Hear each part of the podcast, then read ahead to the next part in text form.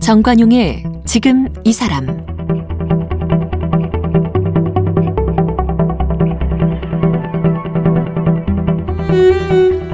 여러분 안녕하십니까 정관용입니다. 코로나 속에 두 번째 추석 연휴를 보내게 됐네요. 인원 제한 때문에 다 모이기도 어렵고 뭐 함께 식사하기도 찜찜하고 그래서 고향 방문 차례 이런 거 생략하고 각자 추석을 보내자 이런 분들 꽤 많은 것 같죠. 추석 풍속도도 이처럼 크게 바뀌었고요. 게다가 코로나 때문에 가족 관계에도 변화가 생겼다죠. 전보다 함께 집에 있는 시간이 많아지다 보니까 가족 간의 거리는 좁혀졌지만 마음의 거리는 오히려 멀어지고 갈등이 심화된다 이런 얘기도 있는데요. 그래서 추석을 맞아 오늘부터 3일 동안 가족 상담실을 마련했습니다. 우리나라를 대표하는 뇌과학자, 정신과 전문의 이시영 박사님, 또 마음치유 전문가 박상미 박사님 두 분과 함께 하겠습니다. 오늘 첫 번째 시간으로 코로나가 부추긴 가족 갈등에 대해 이야기 나눠보도록 하죠. 이시영 박사님 어서 오십시오. 안녕하세요. 네, 오랜만입니다. 박, 상미 박사님 어서 네. 오십시오. 반갑습니다. 네.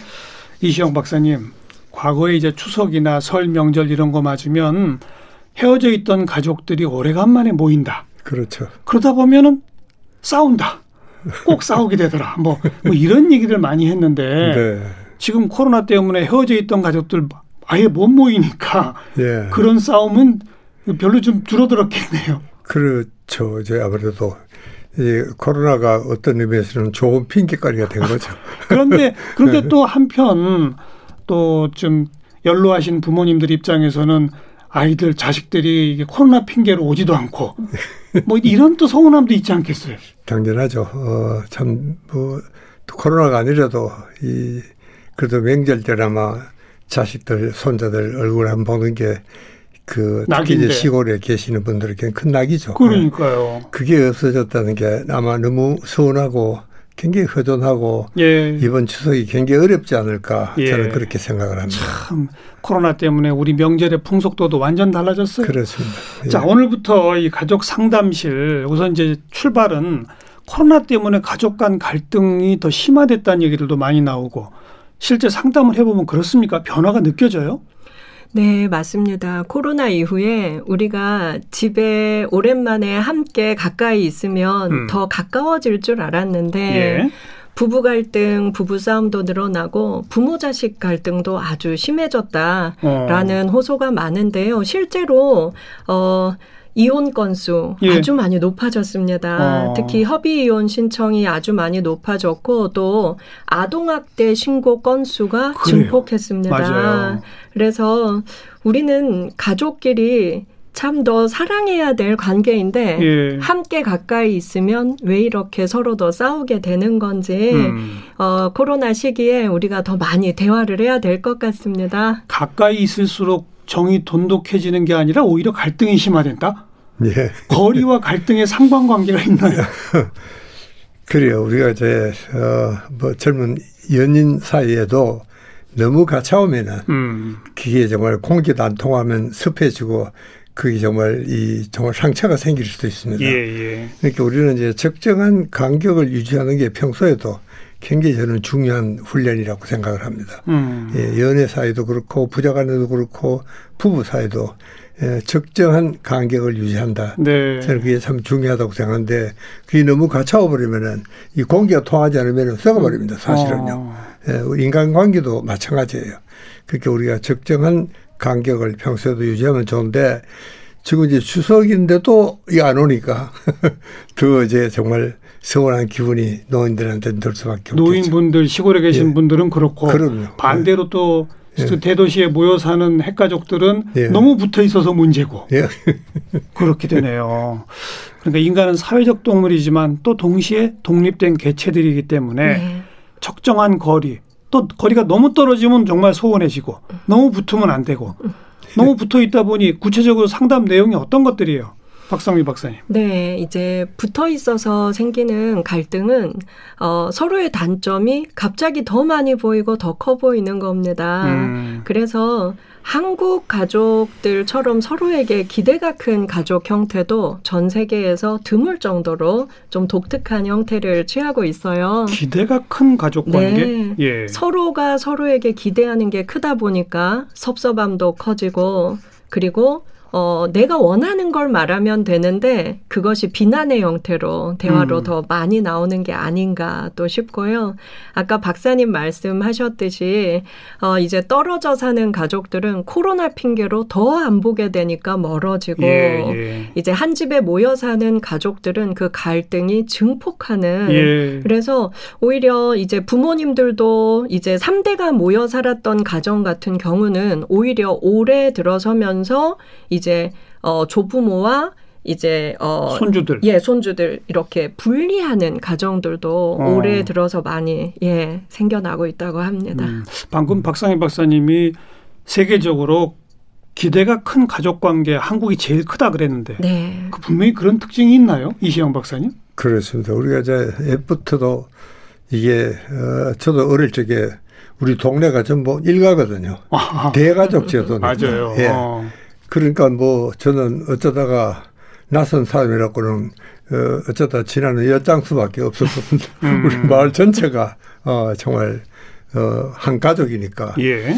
그니까 참 거기는 그때는 뭐 어, 동네 어른이라는 것도 그렇게 이제 존재를 했고 우리는 항상 에, 그런 긴장 속에 그렇게 우리가 살아왔었고 네. 또뭐 옛날에는 어 아마 두 분은 젊으시니까 잘 모르시겠지만 한 집에 잔치가 있으면 그 동네 다른 집에 연계가 안 났습니다. 그렇죠. 전부 거기 다 가서 가서 얻어먹고, 얻어먹고. 함께 일 도와주고 예, 함께 또 그리고 또 빙글로는 물론 안 가죠 빈손으로 음.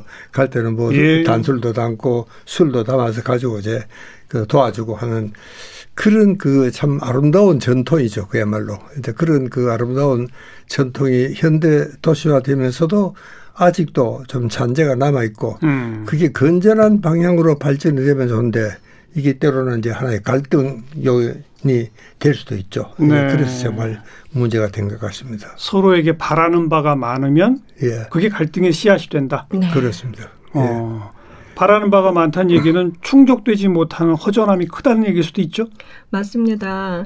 그래서 한국 가족의 독특한 점이 서로에게 굉장히 큰 기대를 해요. 음. 기대를 하고 그리고 우리가 서로 타인이라는 걸 인정하지 않습니다. 특히 부모 자식 간에 자식이 내 인생의 성적표다라고 생각하는 예. 예, 그런 경향이 크고요. 그래서 저는 가족 상담할 때 늘 강조하는 것이 자식은 타인이다. 음. 그것부터 인정하자. 근데 그걸 연세가 높으신 분들일수록 너무나 놀라워하시고 인정하고 싶어 하지 않으세요? 네, 왜 네. 자식이 타인이냐? 음. 자식은 나다라고 생각하기 때문에 거의 뭐 소유물로 생각하는 맞습니다. 음. 그러니까 자식들은 자꾸 부모님 그늘에서 벗어나고 싶고 예. 사실 우리가 40대 50대가 되어도 부모님들은 어린 아이로 보거든요. 그래서 가족 관계에도 서로의 존재를 인정하고 거리를 유지하는 그런 문화가 한국 가족 문화에서 굉장히 적지 않은가라는 생각이 듭니다. 음, 그러다 보니 그래도 좀 각자 밖에 나가서 일하고 공부하고 헤어져 있는 시간이 길면 음. 조금 긴장 관계를 줄일 수 있는데 맞습니다. 요상 붙어 있다 보면 그렇죠. 이제 그 문제가 더 심해진다 이런 얘기 아니겠습니까? 그렇습니다. 가족 상담실 예, 오늘부터 3일 동안 함께 할 텐데 이게 오늘은 좀 부부 관계에 먼저 집중해 봤으면 네. 좋겠고 부모 자식 관계 다 큰 성인 그 부모 자식과의 관계 그다음에 미성년 자녀 부모 자식 관계 이렇게 좀 순서를 정했으면 좋겠는데요. 자, 좀 아까 우리 박상현 박사님이 우리 가족에 대한 서로의 기대, 그다음에 부모와 자식 간에 자식을 소유물이나 자기 성적표로 생각하는 이런 부분 얘기했는데 부모 자식보다 더 영촌이라고 말하는 게 부부잖아요. 네. 이시영 박사님. 예. 부부 관계란 무엇입니까? 정말 몇, 지금 결혼 몇 십 년 차세요? 어, 저는 참 몇 년 된지도 계산도 못 하겠는데. 어, 그렇게 따지고 좀 평생에 제일 가까운 사이죠. 예. 또 이제 문제는 이제 그렇다고 그래서 우리가 그 결혼을 했다고 어, 그 사람의 영혼까지 우리가 다 차지하는 건 아니거든요. 그게 우리가 아까 박상미 교수가 이야기를 했지만 우리는 정말 부부면서 남입니다. 타인이죠. 예.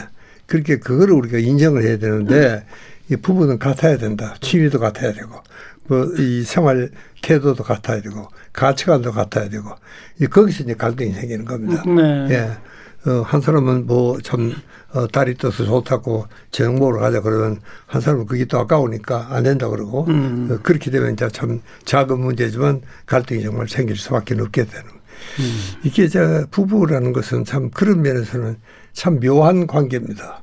어, 근데 이제 외국 같은 경우에 특히 미국 같은 경우는 뭐 안 맞으면 뭐 이혼해 버리면 되지만 우리는 그때 이혼이라는 게 대단히 어렵지 않습니까? 네. 요즘 이제 젊은 세대는 상당히 수월해졌더라고요. 그런데 우리 세대는 이혼이라 그러면 끝장입니다, 인생. 그렇죠. 예. 예. 그러니까 더더구나 이 부부 간의 갈등이 많아도 그냥 참고 그냥 아무 소리 안 하고 그냥 지내가는 겁니다. 네. 그게, 그게 이제 정말 참, 그게 옳은 관계는 아니죠. 그게 이제 참 갈등으로 쌓이는 수밖에 없고 불평, 불만이 쌓이는 수밖에 없는데 그게 어떨 때는 뭐 정말 엉뚱한 방향으로 폭발하는 수도 있고 음. 그런 참 위험한 관계다. 아, 위험한 관계 부부. 예, 예. 어. 그렇습니다. 또 어, 그렇게 가까우면서도 사실은 서로 대화도 잘 안 하는 그런 게 많다면서요. 전혀 대화 없이 사는 부부들이 아주 많고요. 저는 특히 요즘 청소년들 상담을 해보면 청소년 우울증이 아주 많이 늘어났는데요. 그 이유의 1위가 부모님의 갈등이 음. 너무 심해서 이 아이들이 겪는 고통이 아주 커진 거죠. 대화 없는 부부 밑에서 크는 아이들이 부, 부모님이 아이 그 차라리 조금씩 매일 싸우는 게 나아요. 그러면 아이들 눈에도 싸우는 것도 봤지만 화해하는 것도 보고 예. 아 싸우더라도 화해하면서 가족은 잘 살 수 있구나를 배우는데 요즘은 아예 대화조차 없는 부부들이 많아서 아이들의 불안과 그리고 또 관계에 대한 공포가 아이들은 좀 커집니다. 네. 사랑해서 결혼한 관계도 이렇게 나빠질 수 있는데 타인과의 관계는 얼마나 어려울까 음. 이런 불안과 공포심을 아이들이 미리 좀 갖게 되어서 어려움을 호소하는 경우가 많습니다. 그처럼 이게 평소 대화가 별로 없었던 부부들일수록 그 동안에는 이제 뭐 좀뭐 뭐 맞벌이를 한다거나 뭐 어쨌든 각자 출근해서 늦게 퇴근하고 네. 그냥 뭐 함께 있는 시간 자체가 적으니까 별 문제 없이 넘어갈 수 있는데 네. 이제 재택근무다 뭐다 해서 맞습니다. 그렇게 되면은 음. 그렇게 되면 뭘 확인하게 되는 거예요? 이제 부부 사이에서는 어, 가장 많이 호소하는 건 상대가 나를 무시한다였어요. 무시한다. 네. 어. 어, 예전에는 아이들이 학원 갔다 늦게 오고 학교 갔다 늦게 오고 하니까 아이들 없을 때 싸우고 또 갈등을 조율하고 이럴 기회가 있었는데 예. 지금은 24시간 붙어 있는 날도 많거든요. 그러니까 부부가 싸우다 보면 그걸 아이들이 다 보고 듣게 되는 거죠. 아이들 앞에서 나를 무시했다. 늘 아. 잔소리한다. 존중하지 않는다. 그래서 그런 것으로 호소하고 갈등하고 상담을 오는 사례가 더 많아졌습니다. 부부가 서로 간에 무시당했다라고 느끼는 심리 근저에 뭐가 있는 거예요? 이시영 박사님? 어, 특히 이제 어, 약자 이식이니까 이 약자니까 피해 의식이 많고 피해 의식이 많으니까 이제 자연적으로 나를 무시한다 하는 그런 그 생각이 드는데 어 제가 그 상담했던 그 부인은 참 똑똑하고 아주 그 정말 요즘으로 말하면 아주 성공한 부인인데 예. 언제 한 번은 이 남편이 정말 굉장히 자기를 무시하는 것 같아서 음. 그리고 뭐 정말 땅을 치고 통곡을 했다는 겁니다. 예. 어떻게 네가 이렇게 나를 무시할 수 있느냐 애 앞에서 예. 더더구나. 예.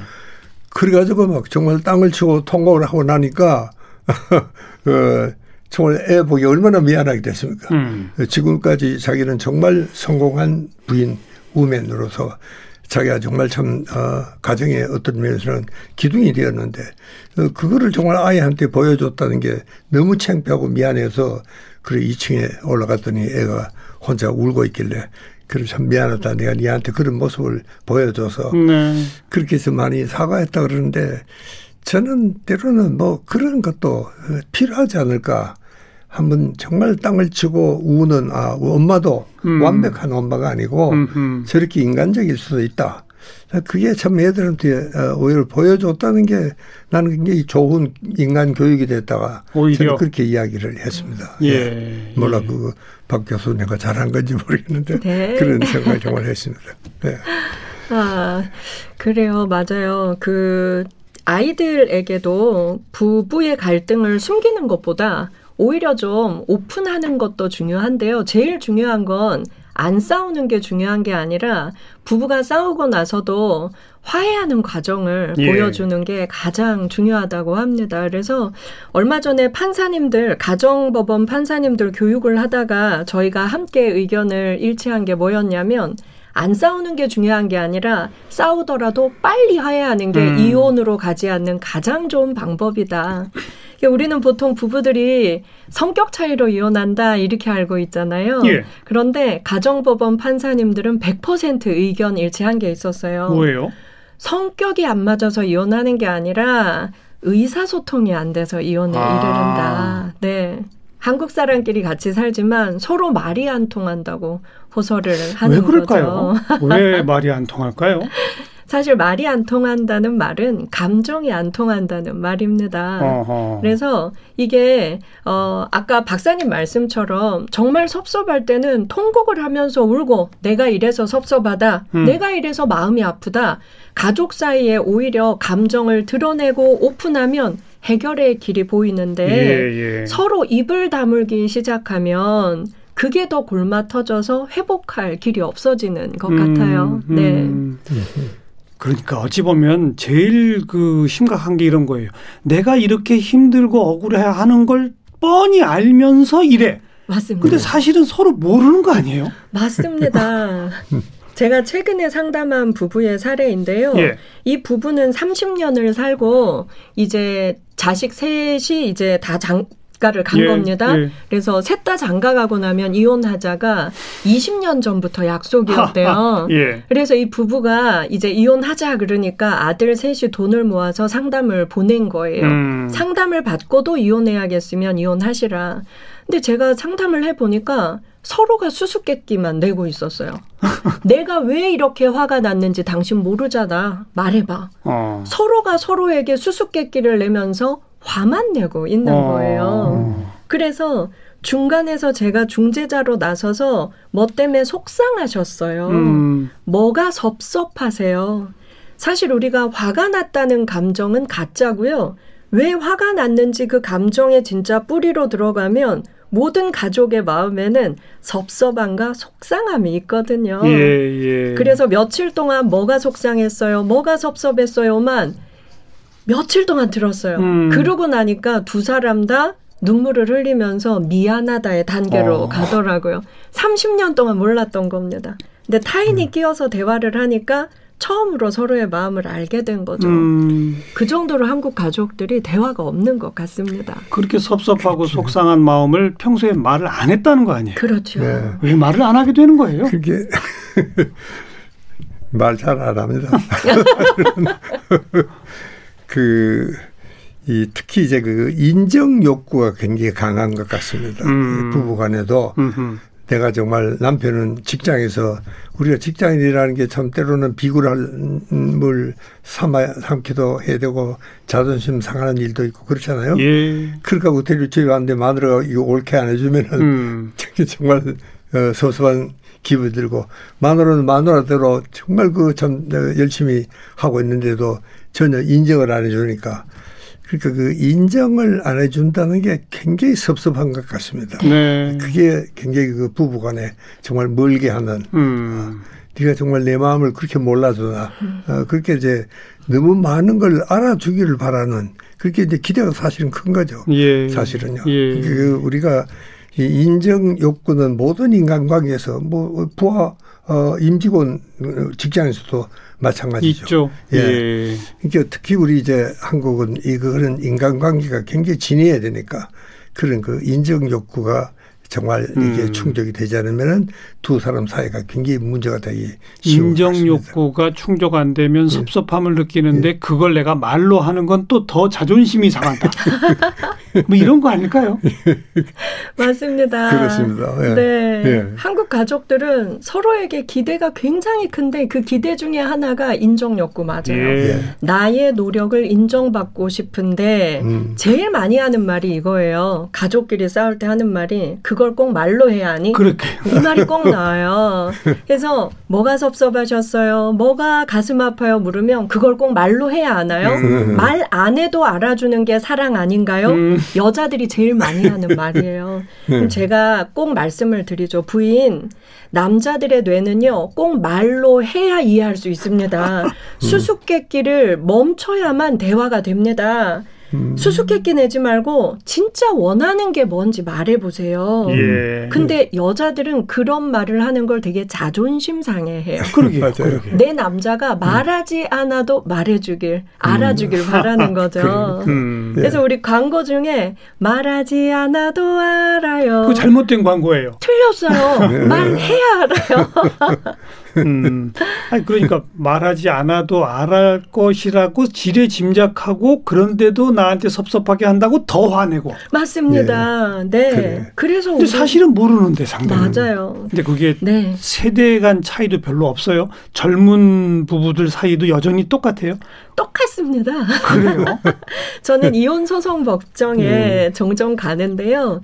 20대 후반 부부부터 80대 부부까지 이혼 소송으로 옵니다. 예, 예. 음. 근데 모두가 법정에서 서로를 비난하는 게 똑같았어요. 음. 이 인간이랑은 말이 안 통한다. 네. 평생을 살아도 내 마음을 몰라준다. 어. 그걸 꼭 말로 해야 하느냐. 음. 존중을 안 해준다. 음. 내 감정을 알아맞혀봐. 이렇게 음. 요구하고 야. 못 알아맞추면 사랑하지 않아. 라고 비난하는 게 여자의 심리인데요. 20대 여성도 그래요? 20대부터 80대까지 여자의 마음은 다 똑같습니다.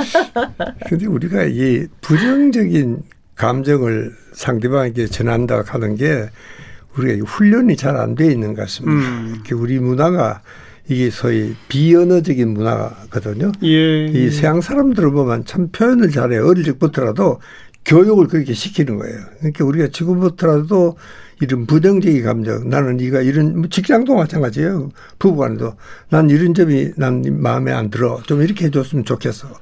이렇게 좀 부정적인 이야기를 하면 되는데 그게 어떻게 잘못하면 그만 부부 싸움으로 되는 그런 경우가 네. 이제 들어도 네. 아주 비화가 됐어. 그러니까 우리가 참 중요한 것은 우리가 어릴 적부터라도 우리가 훈련을 좀 상대방이 듣기 싫어도 그거를 그렇게 기분 상하지 않게 이렇게 이야기할 그렇죠. 수 있는 그렇죠. 훈련이 예. 우리가 잘 안 되는 것 같습니다.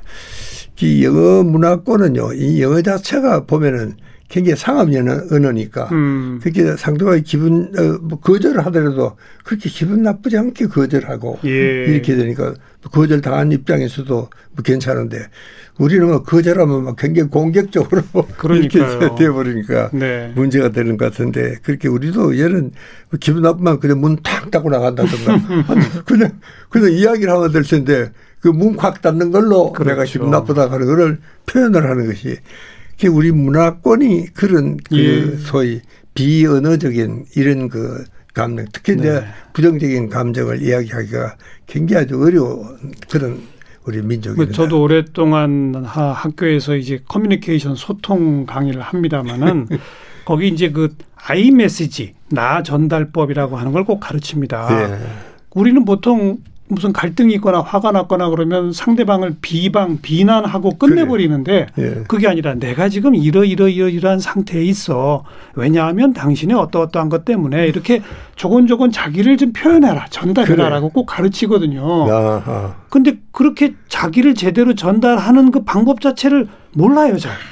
예. 그건 여성도 그렇지만 남성도 그래요. 예. 안 그렇습니까? 예. 우리 이시영 박사님 경상도 출신이시잖아요. 그러니까 경상도의 50대 이상 남자들은 특히 내가 지금 어떤지를 몰라요. 안 그렇습니까?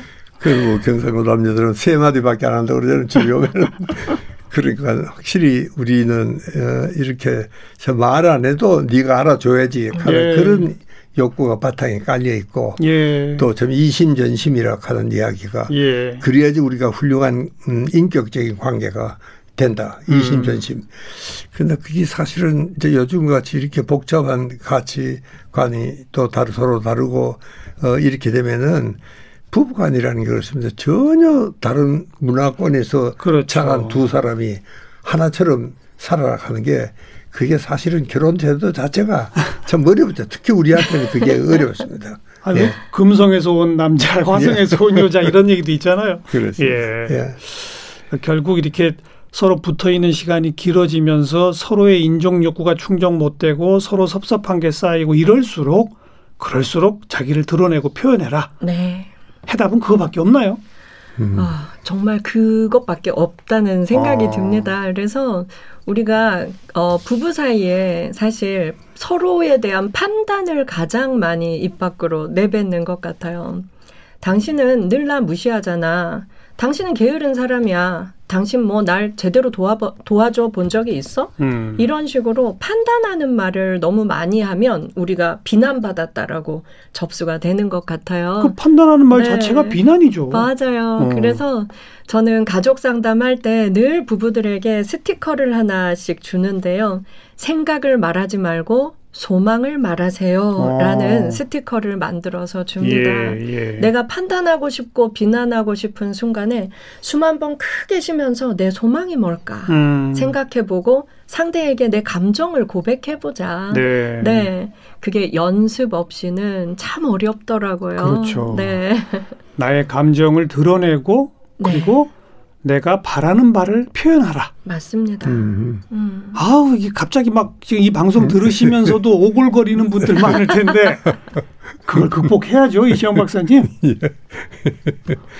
그게 참 세상에서 제일 편한 사람 사이가 부부이기도 하고 세상에 참 제일 어려운 사이도 그렇죠. 부부가 아닌가 저는 그렇게 생각이 듭니다. 예. 예. 참 어려운 관계입니다. 그럴수록 예. 조금이라도 예. 변화를 가져오고 싶다면 음. 오골거리는 걸 참으시고 어? 예. 본인부터 입을 좀 열어보시기 음. 그 얘기네요. 예. 네. 음. 이제 그게 이제 자칫하면 이제 뭐 가정 폭력으로 그걸 가죠, 가죠. 뭐 그렇게 되면 좀 최악이죠, 정말. 예, 예. 그게 이제 가정 폭력으로 넘어갈 때쯤 되면은 그래도 여자들은 뭐 친정에 갑니다. 근데 남자들은 갈 데가 없어요. 저도 그거 참 부부 싸움을 하면 크게 하고는 아, 막상 나왔는데 갈 데가 없더라고요. 어, 그래가지고 한 이틀 저 호텔에 자고 있다. 아이고. 두 번을 가초를 한 적이 있습니다. 이시영 박사님도 그런 일이 아, 있었구나. 아, 그냥 있다가는 뭐 정말 폭행이라도 할 것 같고 뭐 그렇더라고요. 아, 그래서 그냥 나와버렸죠. 예. 그랬더니 그게 그래도 그래 갔다 오니까 아무 소리 안 하더라고요. 알겠습니다. 예. 이제 끝난 겁니다. 그걸로서 사실은요. 그렇게 우리 저 예. 이제 청취자 여러분, 우리 국민정신과 상담이 이시영 박사님도 두 번 가출하셨답니다. 그러니까 여러분도 다 있을 수 있는 일이라 생각하시고 예. 어, 자기 감정을 드러내고 소망을 서로에게 표현할 줄 아는 그런 부부 사이 좀 만들어 보시기 바랍니다. 음. 이시영 박상미 박사와 함께하는 추석 가족 상담실 첫 번째 시간 주로 이 부부 관계 먼저 이야기를 나눠봤습니다.